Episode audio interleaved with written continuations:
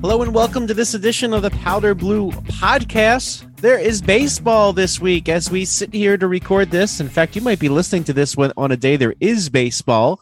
Opening day is Thursday. Phillies begin their play on Friday. And we have baseball to talk about. Frank Klose here, along with Hunter Brody and Geoff Mosher. Gentlemen, how's it feel to know that there is baseball this week? Beautiful. Yeah, I think it's tremendous. I mean, I'm sitting here with a notebook breaking down Zack Wheeler and Vince Velasquez's cutter. I mean, this is just unbelievable stuff. And we got a little taste of it over the weekend with some exhibition games, uh, even a little bit better than some of those uh, scrimmages that have taken place in, in the last week or so. They're, they're kind of funny in their own, uh, watching uh, watching players switch teams and then taking a bat and then walk and then come back to the plate because they, they didn't like that they didn't get to swing the bat. So uh, all that fun is, is going to be over, and there's going to be a real Phillies game on Friday as the Phillies take on the Marlins at home. But there's a lot to talk about because there's an actual baseball season beginning, right? We're not worried about any labor disputes. We're not worried about this or that. We can talk baseball, and there's a lot of that to, to really break down. But uh, I want to start first by talking about the, the Philadelphia Phillies pitching rotation, right? So we've seen a lot of good stuff over the last week or so, and, and even dating back to spring training. Now, Ranger Suarez is unfortunately still on the injured list. We don't have an update on Ranger Suarez and how he's doing. Hopefully, he's doing well and and progressing along nicely. But even outside of Ranger Suarez, there are seven starting pitchers right now on this Philadelphia Phillies roster that could be starters for the Phillies. So why don't we take a moment to break that down a little bit? Now, the the, man of the hour, uh, yeah, there's boring old Aaron Nola, right? You know, opening day starter once again. I don't I don't know if there's much to talk about Aaron Nola, but the big name so far this spring training has been none other than Vince Velasquez. Why is it, Hunter, that everybody's talking about Vince Velasquez all of a sudden? Well, it's got to be that cutter, right? The cutter. We got a little change up action as well. Don't be afraid to throw the curveball in there. I just feel like, as much as I jokingly love this, am I doing it again to myself? Am I doing it again to myself? Are we going to see him a couple starts in and go, yep, that's exactly what he has been over the last couple years? Well, uh, there, there's part of that, Hunter. But I, I think there are two things that kind of changed the Vince Velasquez dynamic here. Uh, one is that you know a year or two ago, or even three, we saw what Vince Velasquez had both positive and negative, and it was always weighed in the context of can can he be a number two pitcher? Can he be a number three? But now that you've got Arrieta here and hopefully healthy, and now you have Zack Wheeler, what we're talking about with Vince Velasquez is can he be an efficient fourth or fifth starter? Which in today's baseball is not all that difficult to be. You just have to be kind of an average pitcher, which Vince has basically been. I think we've already answered the question about whether we'll ever see him be a one, two, or a three. And the second part of that I'll say is that I don't believe in miracle workers, but I do believe that Girardi and Bryan Price uh, bring, and I've talked about this in a lot of podcasts. I think they just bring not just professionalism, but respect. Uh, um, they're masters at their craft. And I do think, as we talk about the Velasquez cutter, um, that could help him become a little bit more efficient of a pitcher. I don't think he's going to be the guy we always hoped he would be a one or a two with this electric lightning stuff and can figure out how to pitch more efficiently. But I do think we can see him be a decent fourth or fifth starter because of what he's added with this cutter. Uh, I mean, he's still going to uh, be mind numbing at times, but you'll accept that out of a fourth or fifth starter, not out of a first, second, or a third. I love so, the way that he turned it around. Go ahead, Frank.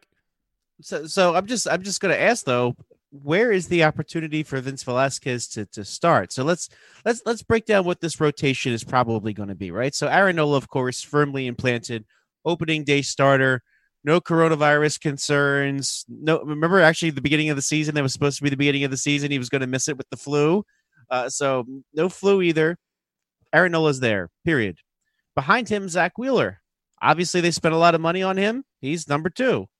Number three, still got more Jake Arrieta for one more year, and we're kind of hoping that the that the one year nature of this deal and fact that it's 60 games and not a full season, it means you're going to have a nice, healthy, productive Jake Arrieta for the year. Behind him, Zach, Wheel- uh, Zack, Zack Wheeler. too many Zacks around, right? So Zach Eflin was already pretty much told, we were told that he was basically the fourth starter. So that leaves one spot for Velasquez, Nick Pivetta, and some other guy named Spencer Howard. So, mm-hmm. if everybody is there, do do you even have a spot for Vince Velasquez? So Hunter, why, why don't you let us know what you think about that?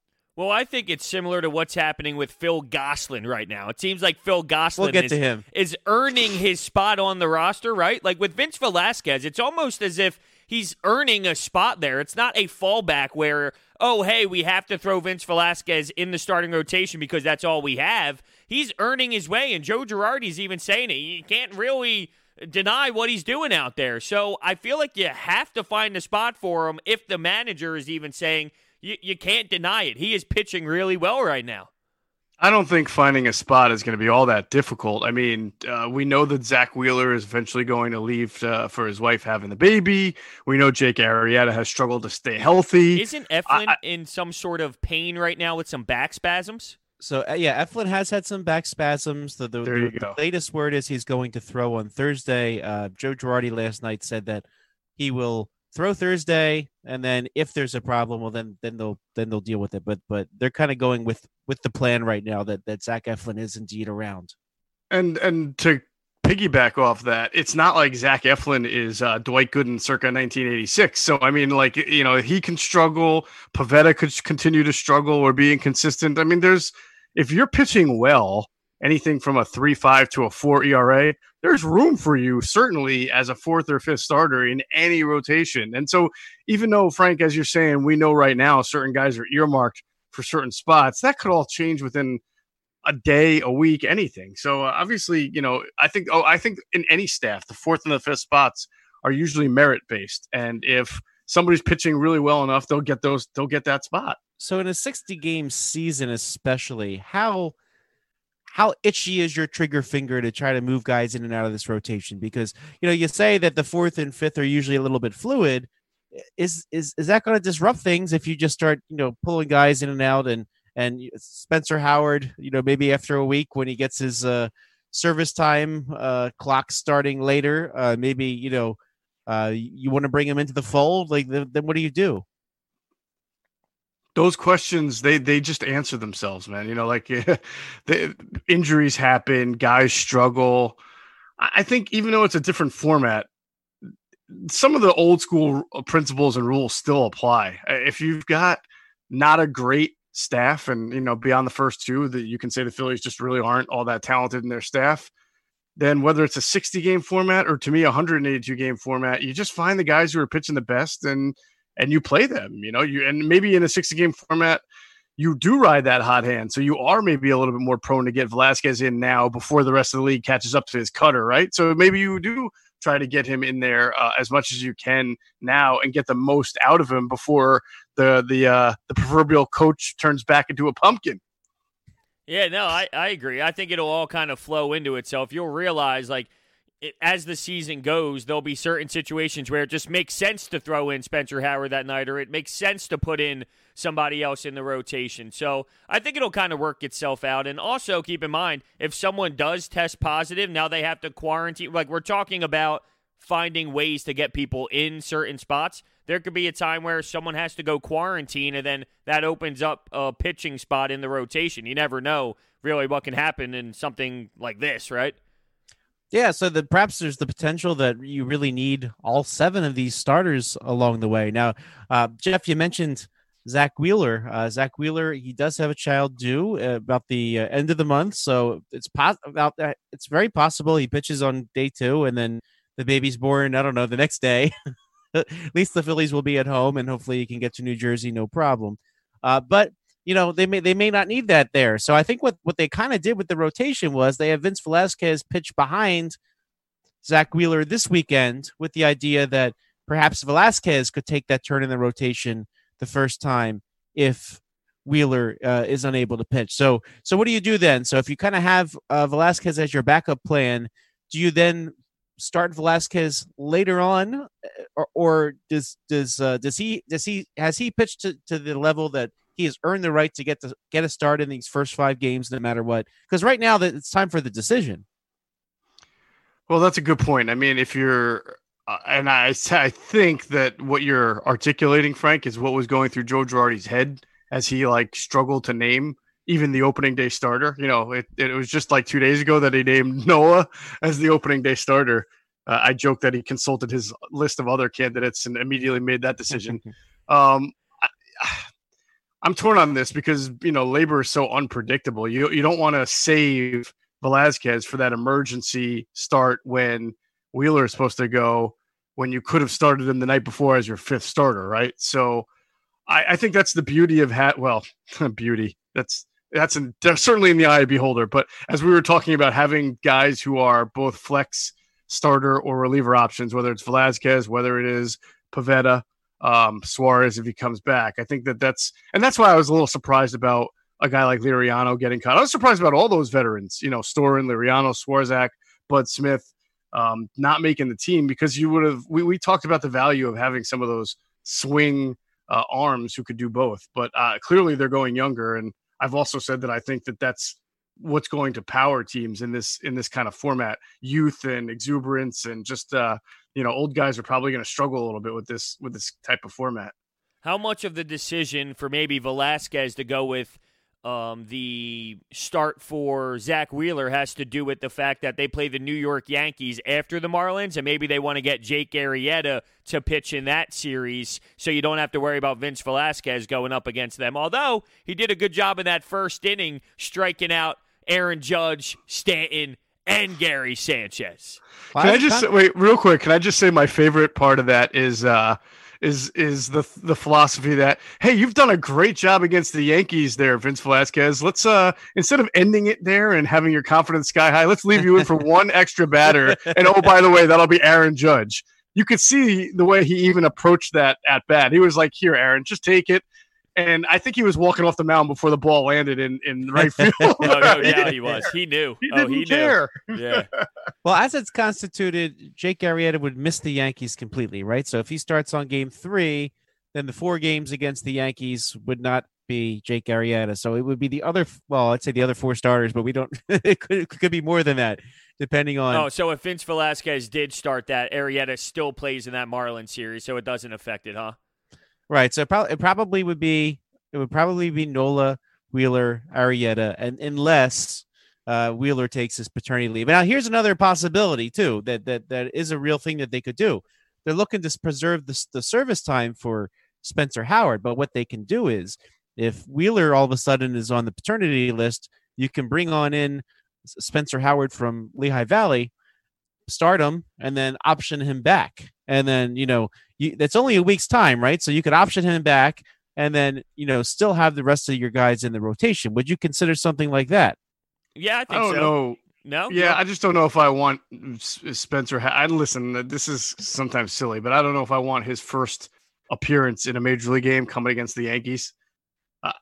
That's well, could be against the Marlins. Well, this could one would be against the Marlins. Oh, right, right. Well, no, that would I would actually like that scenario a lot Yeah. better than than the other one. Yeah. Yeah, I agree completely. But going back to the whole um, Vince Velasquez maybe getting in the first weekend, is it possible where they go Nola Wheeler does make the start, throw Vince Velasquez in for that third spot, and then Arrieta does pitch against the Yankees? Because I've been hearing some things that it's possible Vince Velasquez is going to pitch in this first weekend, even if Zack Wheeler is in play.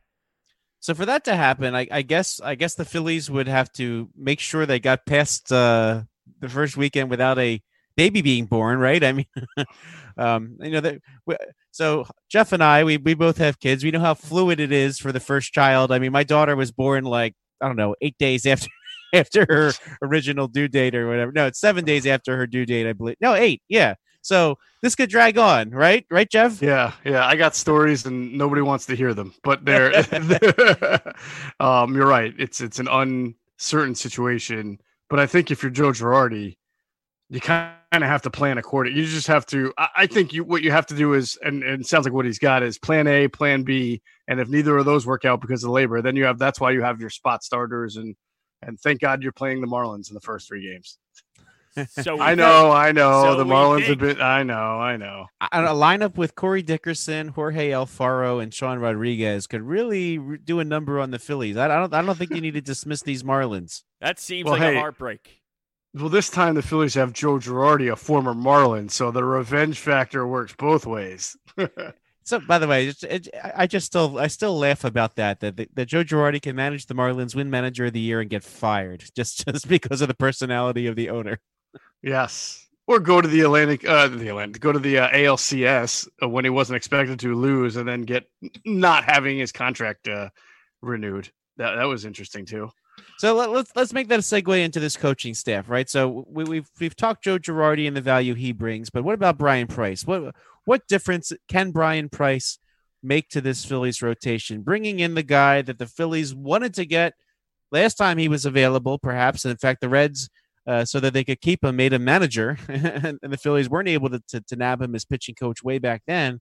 But he's here. He's got a tremendous track record, pitching coach for the Seattle Mariners. In fact, this, his experience goes so far back that he and Larry Bowa were, were on the same uh, Mariners coaching staff once upon a time, which is which is hard to believe. That feels like forever ago. Uh, but also with the Arizona Diamondbacks and then the Reds. Uh, what difference will Bryan Price make with this starting rotation?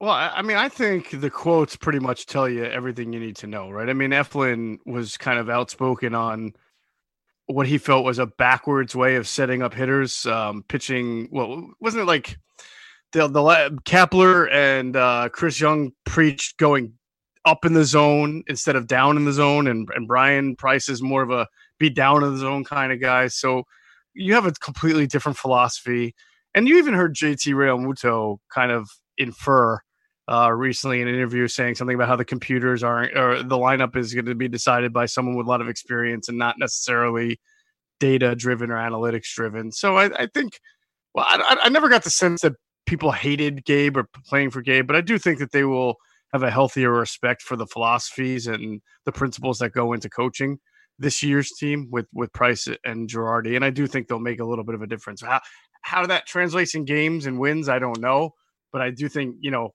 happiness and um, being on the same page is really important, especially in this kind of condensed format. I always think about what happened with Zach Eflin last year with the whole downfall of things, and then he was saying pretty much he went with a whole different philosophy from what the coaching staff was teaching him to do, and that's when he found his rhythm once again. So I always go back to that when it comes to what's going on with this pitching staff right now. Here's a guy that said, Look, I'm going my own way. And he got back to his style of pitching that we saw in the beginning of the year before it went downhill. So, from that perspective, I, I do think it's going to play an important role. And the shame of it was the Phillies had to fire Rick Kranitz to promote Chris Young because Chris Young was a target of the Atlanta Braves. And what do you know? The Atlanta Braves hire Rick Kranitz and win the National League East. So I, I think I think the way the whole setup happened, I think it just left a really bad taste in the mouth of a lot of the pitchers, and you know every single one of them. I you know uh, certainly throughout the course of of spring training and summer camp, everybody's asking, "How do you like Bryan Price? How do you like Bryan Price?" All five starters that were there last year really sing the praises of Bryan Price. Or I guess it would be six technically if you talk if you I guess Pivetta Velasquez. Oh yeah, I'm, I'm sorry, Zack Zack uh, Wheeler was not there, but he also sung his praises. But a lot of lot of very positive words coming from everybody in the rotation. And uh, if you remember last year, Matt Gelb on the Athletic, he had that scathing piece about how the Phillies, uh, you know, rolled the dice and rolled it wrong on on Chris Young, and so it's it's it seems like a distant memory. And the Phillies had actually offered Chris Young a spot in the in the organization uh, going into this year, uh, ultimately deciding to take a job with the Cubs instead. So, can you credit Bryan Price for Vince Velasquez picking that cutter up? I think that's something tangible, right? I would hope so. I mean, I would think so. I mean, that's the kind of the job of a pitching coach, and and certainly pitchers are always trying to learn new things. I mean, you, you see this a lot uh, where p- good pitchers kind of add to their rep- repertoire. It happened with Nola a couple years ago uh, where they just add a pitch and it can make the difference between being good and great. I, I actually see. I'm more con- I'm more interested to see what kind of impact he has on Wheeler because Wheeler is a very good pitcher um, for the most part compared to Velasquez, who's been inconsistent. Because to me, when you go back to the fourth inning of that Orioles game and you kind of saw the Wheeler that like really frustrated Mets fans for a while. I mean, he's he Chris Davis is the leadoff hitter. Chris Davis can't, you know, he's basically swinging a newspaper for the last three years, and Wheeler has such effortless, great, commanding, powerful fastball stuff, but he starts him off with breaking balls on the corner. He starts nibbling around the plate. You know, so he walks Davis, and then he walked the next guy after almost hitting him, and then he gives up a base hit. And if you watched his pitching sequence, it was starting off a lot of guys with breaking pitches and nibbling around the plate. And this guy has just too good of stuff to be nibbling. He's got to go after hitters. So I hope of anything that we stop talking about Vince Velasquez and what can be done with him and focus on a guy like Wheeler, who, if he were to make the same kind of jump up that Velasquez, make, well, I'm sorry, no, no, no, I mean oh, either. Okay, I'm just saying, like, if you can take Zack Wheeler and improve him the 10 or 15 percent better that we're all hoping for Eflin or Velasquez, gotcha, then you can get yourself gotcha. a, a guy who's now like right up there with no like almost a Cy Young candidate, and that gives you a really strong one-two punch. And Wheeler did look really good the last couple years. I will say after he came back from from that that injury, I guess it was 2018. If you remember, the Phillies were trying to get him at the trade deadline because there were some rumors that they might move Wheeler mm-hmm. then, and then uh, ultimately they kept him and they got pretty good dividends the last year and a half. Yeah, the thing is with him is it's about the second half, and with the 60 game season, you don't really know is this technically the the second half, so he'll have all 60 games of greatness, or do we get good Zack Wheeler around game 40?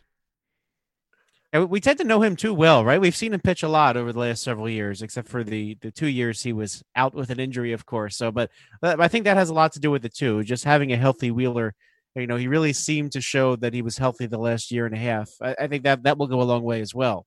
Yeah, and Mosh, you talked about the uh, the the one inning against Chris Davis and walking guys. With Vince Velasquez, it's funny that first inning he had, he threw 25 pitches, and you're thinking, yep. are you kidding me? He starts off by hitting LeMahieu, and you're like, wow, all this hype about Vince Velasquez. But that was kind of the inning that describes what he has been so far this season. And he strikes out Judge, and then he allowed a single. Then he strikes out Stanton, and then he walks Hicks, and you got bases loaded for Gary Sanchez. But after that, 48 pitches for his final four innings. So he really did change it around big time. But that first inning, after all the hype, I'm scratching my head going, oh, come on, Girardi, you got me sucked in just by talking about it, and we can't even get anything good out of him. Hey, he shut me up.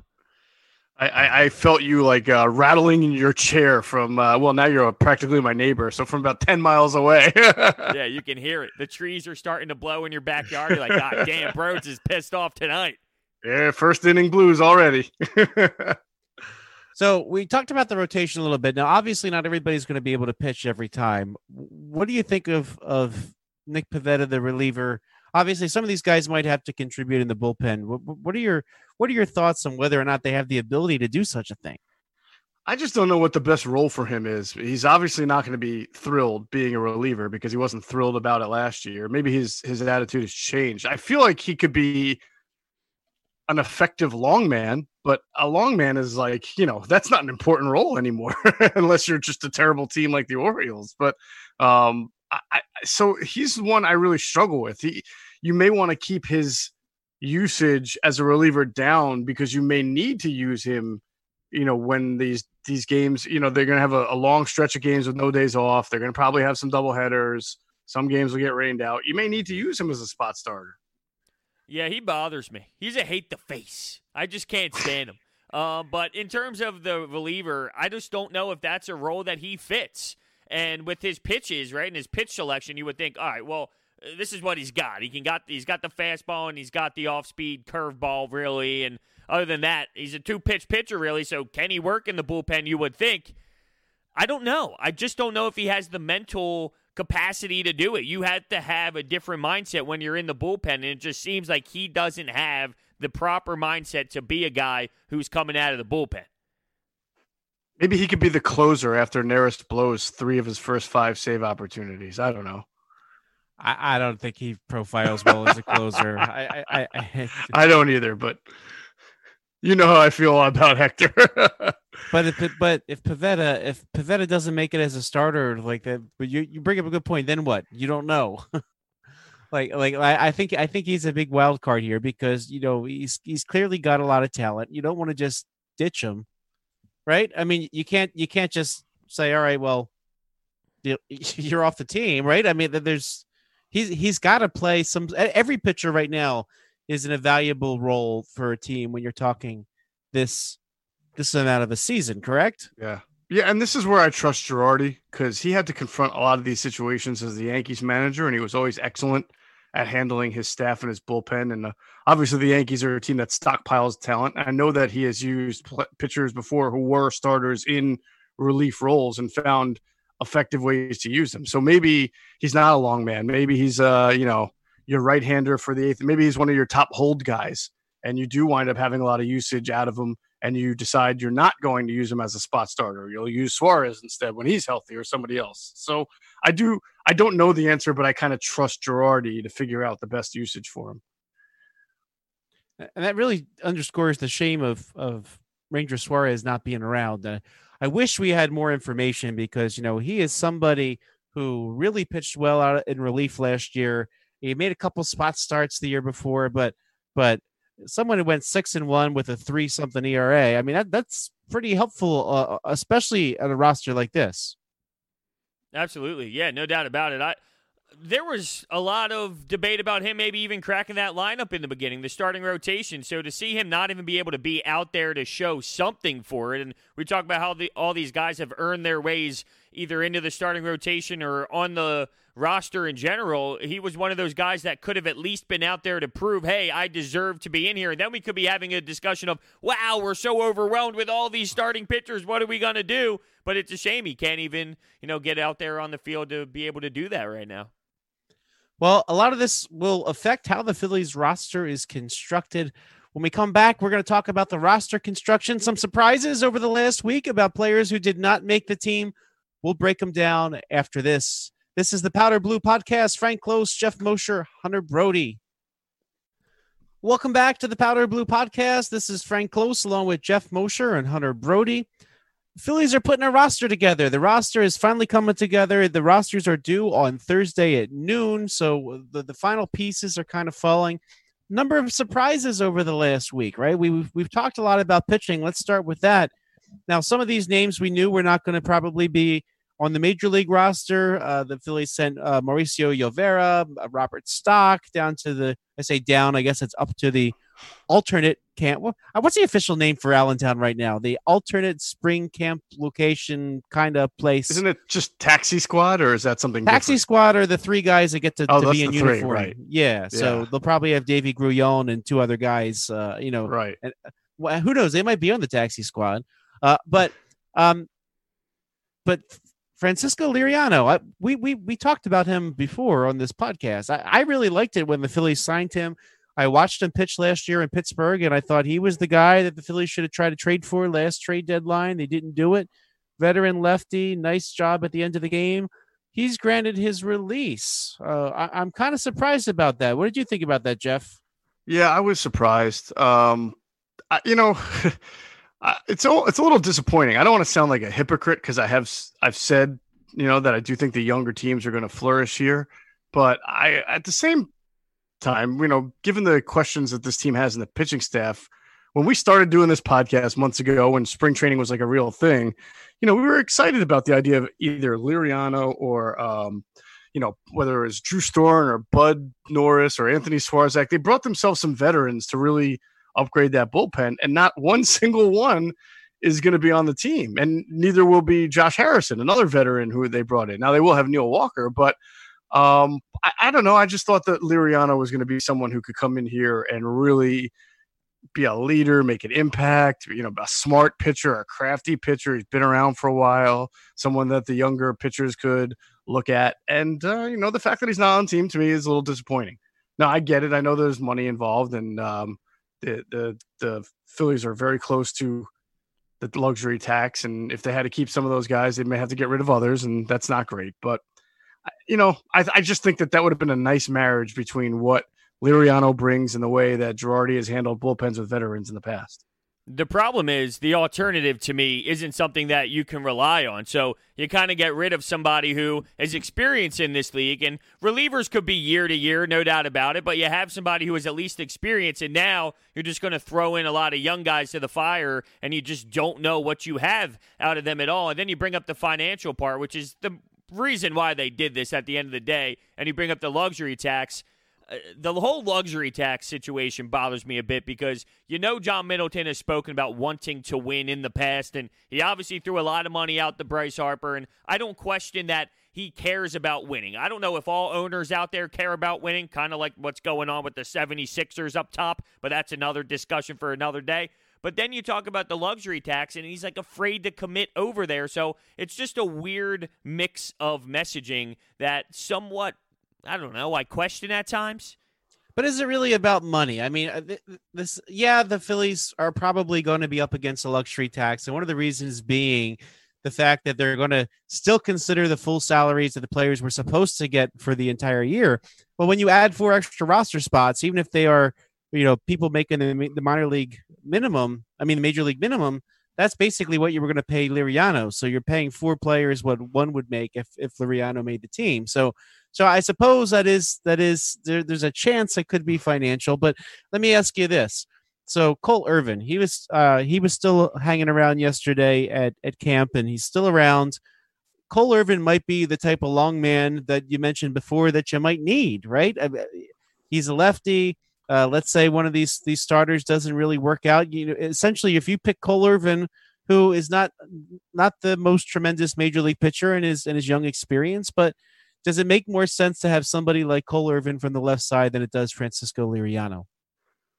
I don't really mm. think so. See, Cole Irvin I to me, don't see how. yeah, I don't see how either. Cole Irvin to me, I, I just don't think he throws hard enough. In this league, you know, you can't throw seven miles per hour and get by. So I feel like he just doesn't have enough to really be effective and to be a long man. Like if you're telling me I'm sitting down watching the game and I see Cole Irvin who's got to come in for four innings, Moshe's house is coming down.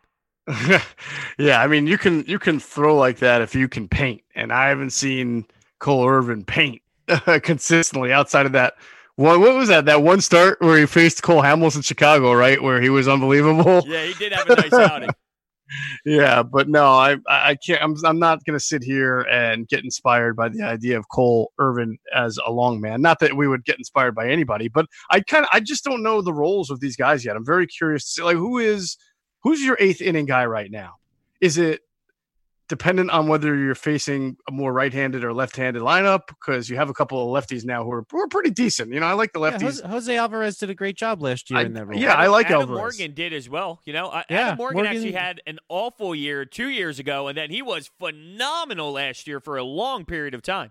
You've got right. two, and there yeah, you got two reliable lefties towards the end. Now, sure. now Tommy and, Hunter, I'm sure, is probably the the right-handed answer still right now. Yeah, and that's you know. I mean, he's he's been he's like one of those year to year guys. Sometimes he's good, sometimes he's eh, you know what I'm saying. And maybe you know Pivetta gets thrown into that role. I don't know. Um, See, I'm going down the list. You know, you have Neris, Alvarez, Morgan, Hunter. Those are the four locks, right? So if you're if you're going to have a bullpen that has, you know, even four more names on it, uh, what, what, kind of what kind of pitchers do you need? I mean, I, I, think I, I feel like you do need somebody who can give you some length, as they like to call it, like uh, yeah. and Irvin is probably your best bet out of that whole bunch, no? I'm, I, I mean, are we also con- considering Pivetta then in that yeah, kind Pivetta's of role? probably there. I think so I'd you... rather have Pivetta than Cole Irvin. Yeah, well, I you probably so have too. both.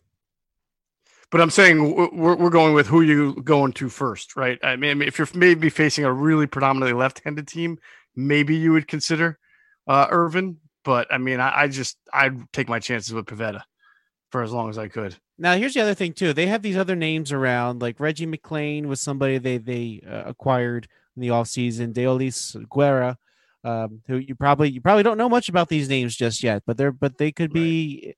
they could I be guys. McClain that, got rocked for his first pitch. Might have been his second pitch, but I think it was the first pitch. He got destroyed. He did. It was planted in right. It was uh, what, what, was the Yankee first baseman? Right, I forget who it was. Greg Bird. Was, uh, was it Greg Bird? No, it was like the um, backup first baseman. Yeah, yeah, we're not we're not even going the starting lineup at that point. yeah, it was it was not pretty. But yeah, it, it's it's it's it's kind of hard to put this bullpen together. Now, here's the other thing too, and and, and this is going to drive into our, our discussion on the the rest of the roster. When you start adding Liriano, you add any of these guys that were not on the roster. If you add Spencer Howard, if you add Alec Bohm, if you add um, who am I forgetting? Um, that we just mentioned.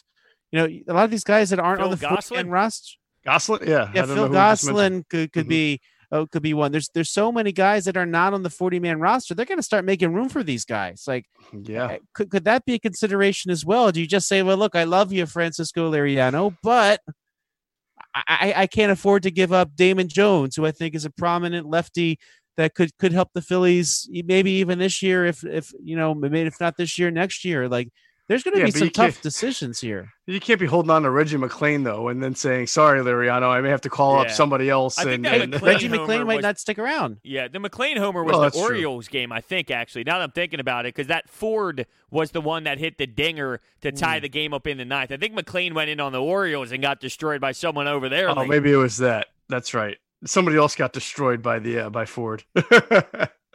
But Blake Parker, maybe he's in the mix. I mean, he was on the Uh, roster yeah. last year, uh, so so the Phillies have have some guys, but the problem is you can't add them all to the roster. I mean, you know, you want Spencer Howard and Alec Bohm, right? Those are two spots. Neil Walker, we already know made the team. He takes the only open spot there is. So there's two guys already you got to cut from your organization.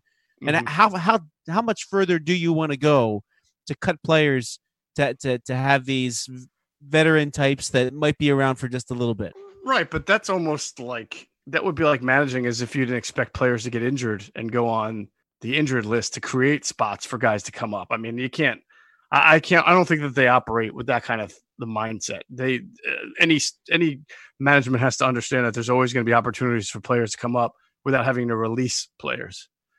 I, and I just think that when when you have someone like Liriano who brings what he does, you then you make exceptions for a guy like that.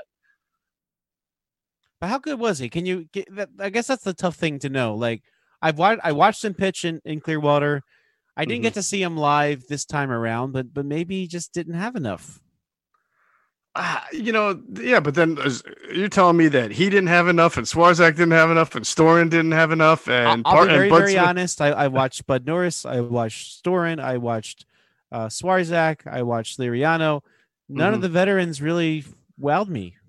Isn't that kind of a common veteran thing in training camp, though? Like they're not going to wow you, but they're just getting themselves ready to go for the grind. Yeah, maybe it's like, like, I can buy that for one guy, but Yeah. not the entire crop of veterans that they all stink all of a sudden. Yeah, you know what? The, but but of those of those four we just named, the only one that really pitched really well last year was Liriano. Like Liriano did have a really nice year as a lefty bullpen arm for Pittsburgh. In fact, I was surprised that they that he couldn't get a major league deal, you know, from the start. But but maybe that's Agreed. telling. I mean, maybe maybe working out for teams, he just didn't show enough. Now, again, this this this has been really hard. And I, and I think I said this on the Sports Bash yesterday. It's been really hard to really get a sense of who some of these guys are because you watched them for a little bit, right. November or November, March 12th, it's just shut down. And then what we're watching now, what are we watching? Like these scrimmages, can they really tell you anything about who a player is? Can no, they, you know, no. so I- and then that's where I think maybe the organization itself is just trusting Joe Girardi's judgment on bullpens because he's been so good at handling them in the and past. Bryan Price, right? I mean, And the, Brian two, Price, the two of yeah. them, like, I mean, I'm sure if if Bryan Price says to somebody, "Look, I I love this guy, but I don't know what he has in the tank," is is that uh is that is that enough to to say? heart.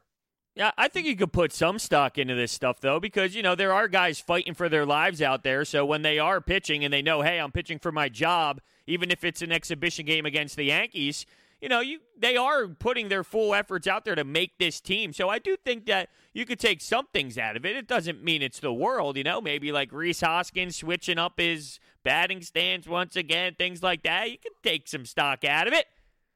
Oh God. Yeah, don't get me started on Rhys. I am so down on Rhys. I remember, Mosh, I think two years ago, me and you were on 97.3 filling in on the Sports Bash, and I didn't Mhm. want to trade Rhys for a pitcher. And you said, look, you can find another first baseman who can hit homers. And I'm like, no, you got Rhys Hoskins. And now, whew, I am so low on Rhys. It's unbelievable. So I apologize. So I win, right? I I won? apologize Okay. for that Thank conversation. If I can only remember what pitcher we were talking, I think, I think unfortunately it was though, hypothetical. yeah. But then we had a few guys. I think um, who's the Detroit Tigers left-hander? That um, Matt uh, Boyd. Boyd. Oh, it What's was that? Boyd. Yes, I think that's a good call by you. That was definitely in the conversation. Eh, I don't know. If Boyd's good enough for for someone like that. You know, I I feel like all right. So so Hoskins did talk to us yesterday uh, in the way that you do spring training, which is really weird, or summer camp or whatever you want to call it. It's really really weird because we're sitting in the press box and then he zooms into us from from downstairs. so you, you can't talk to anybody. You just got to watch with your binoculars. And literally, they're, they're all bringing binoculars, and we're like, all right, who the heck is the guy in right field without a without a name or number on his back? And it's Nick Martini. But um, so so uh, Rhys Rhys did talk to us yesterday, and um, he kind of describes his batting stance as a hybrid stance. Okay, so here's how he here's how he describes it. So And let's be honest here. He's had four hitting coaches in his young career. Is that normal for any young major league player? Probably, Uh, probably for that. like guys who come up through the Marlins or the Padres or other organizations that are constantly failing. It's probably not that uncommon, but probably probably I wouldn't say it's the uh, traditional way of going. Yeah, so he it. comes up. Matt Stairs is the is the hitting coach, and then that quickly changes because in the Kapler era, along came John Mallee. He gets fired, perhaps because of Hoskins. Charlie Manuel's in for a little bit, and now you have Joe Dillon. So he really has not had some stability in in giving himself some um, some leadership here, right? So he, what what he said was when we talked to him yesterday, he just he used the word hybrid a lot. He says he has a hybrid stance that he put together in the offseason and in conjunction with Joe Dillon. So, you know, he says, Well, you know what? I was going well in spring training, but the pandemic hit and I was unable to get some live reps. Since we got back, it's turned more of a hybrid, a hybrid between those changes and what I've done in the past. So, so I think for a hitter like this, comfort's going to go a long way, right?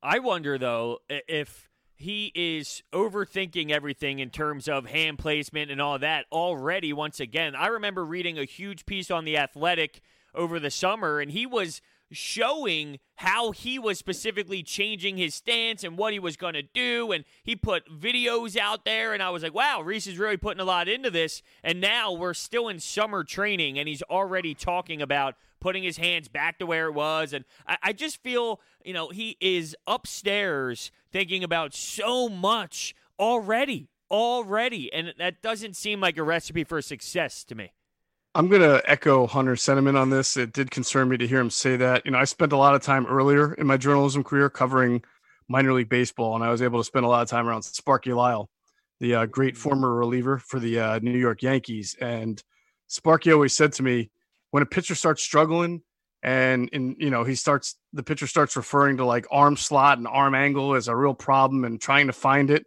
uh, the the arm slot and the arm angle that they used to have or the release angle then he says, then you know you've lost him because he's now so micro focused on little things like that that are going on in his brain and not just out there relying on instinct, relying on natural mechanics and things that it becomes very hard to pull that guy out of the abyss. And I just, I hope I'm not going to use that and say everybody who's speaking the way Rhys Hoskins is speaking is lost, but I, I'm that would be my fear, and I hope that that's not the case. Well, here is here is what Hoskins said about the abyss, as you said. He said, you know, I found myself getting a little bit too mechanical in some of these inter squads and exhibition games.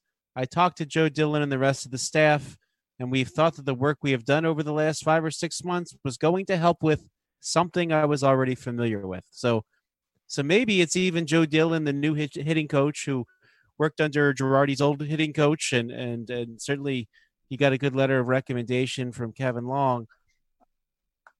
Is he helping people find that comfort? Maybe that's maybe that's the very important task of this new hitting coach is making him feel comfortable and he said and, and get him to think, oh, I was getting too mechanical. I just need to relax. A- absolutely. I have two things I want to bring up about Rhys, and I'll start with this. I want to get your opinions on it. So you saw this happen with Carlos Santana when he was here as well, with the whole walks, and people got frustrated with the walks for someone like Carlos Santana, who you really wanted to rake at times. But with Gabe Cap- Kapler's philosophy, it just seemed like Eh, he just overvalued the walk sometimes. I, I feel like when you are a cleanup hitter, people are going to pitch around you because they don't want you to smack the ball. So walks are inevitable. I get it. But with someone like Rhys, I feel like it's a very similar situation to what happened with Carlos Santana, where you look at these walks where it's over 100 and wow, look at his OBP. It's great. But Rhys is supposed to be up there smacking, and it seemed like there were times where he was genuinely going up to the plate saying, I want to walk this at bat. Is that a Gabe Kapler thing? Do you think that changes here, or or am I way off with the whole overvaluing the walks? How do you feel about that with Rhys? Well, I think I I, I think that see I, th- I think that the tacticians that came in last year just it, it just didn't resonate with the players. I mean, I, I feel like I feel like too often the players said I got to throw out what I've done, and that's what made them successful. And then as Geoff was just saying, it gets in their head. So I, th- I think that had a lot to do with it. I mean, instead of just being relaxed and, and, and playing the game, right? You know, so I, I, th- I think I think the challenge of these new coaches, and luckily these coaches, pretty much all of them existed in a world before all these numbers, Mm-hmm. uh, and we're and while they do use them, they seem to give the the player the confidence that oh yeah, well you're doing this great, so uh, hey, why don't we mix this in rather than well, you know, we have to take an entirely new approach to to, to, to how we're going to approach our at bats, and I, I think that's that's where things things kind of went south for this Phillies team the last two years. Yeah, I would agree with that. I think walks are, are very good, except when you're walking at the expense of not swinging at drivable pitches. If you pass up on a couple of good pitches because you know that you're this nibbler is going to walk you, and you pass up on the opportunity to hit the ball, you know, really hard, uh, then that's a bad thing. And so hopefully that that's that's not what happens with this uh, this Phillies team. All right, Man, here- here- here's my second thing, real quick, on Rhys. If he does become someone like Joey Gallo from a couple years ago, where he's hitting 206 in that ballpark, I'm just giving hypothetical numbers, hits 42 home runs, strikes out 200 times, and walk 80 times, is that something that you can work with with Rhys Hoskins? Close to 200, but he's giving you 40 plus homers.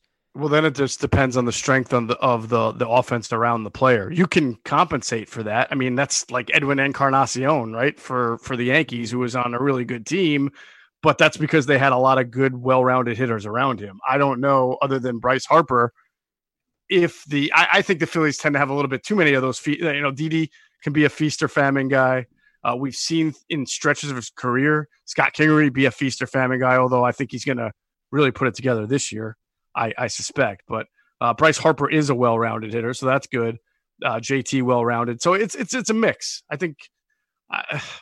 I, I just don't know if this lineup is good enough top to bottom to survive one of your better four, five, six guys being that kind of a player.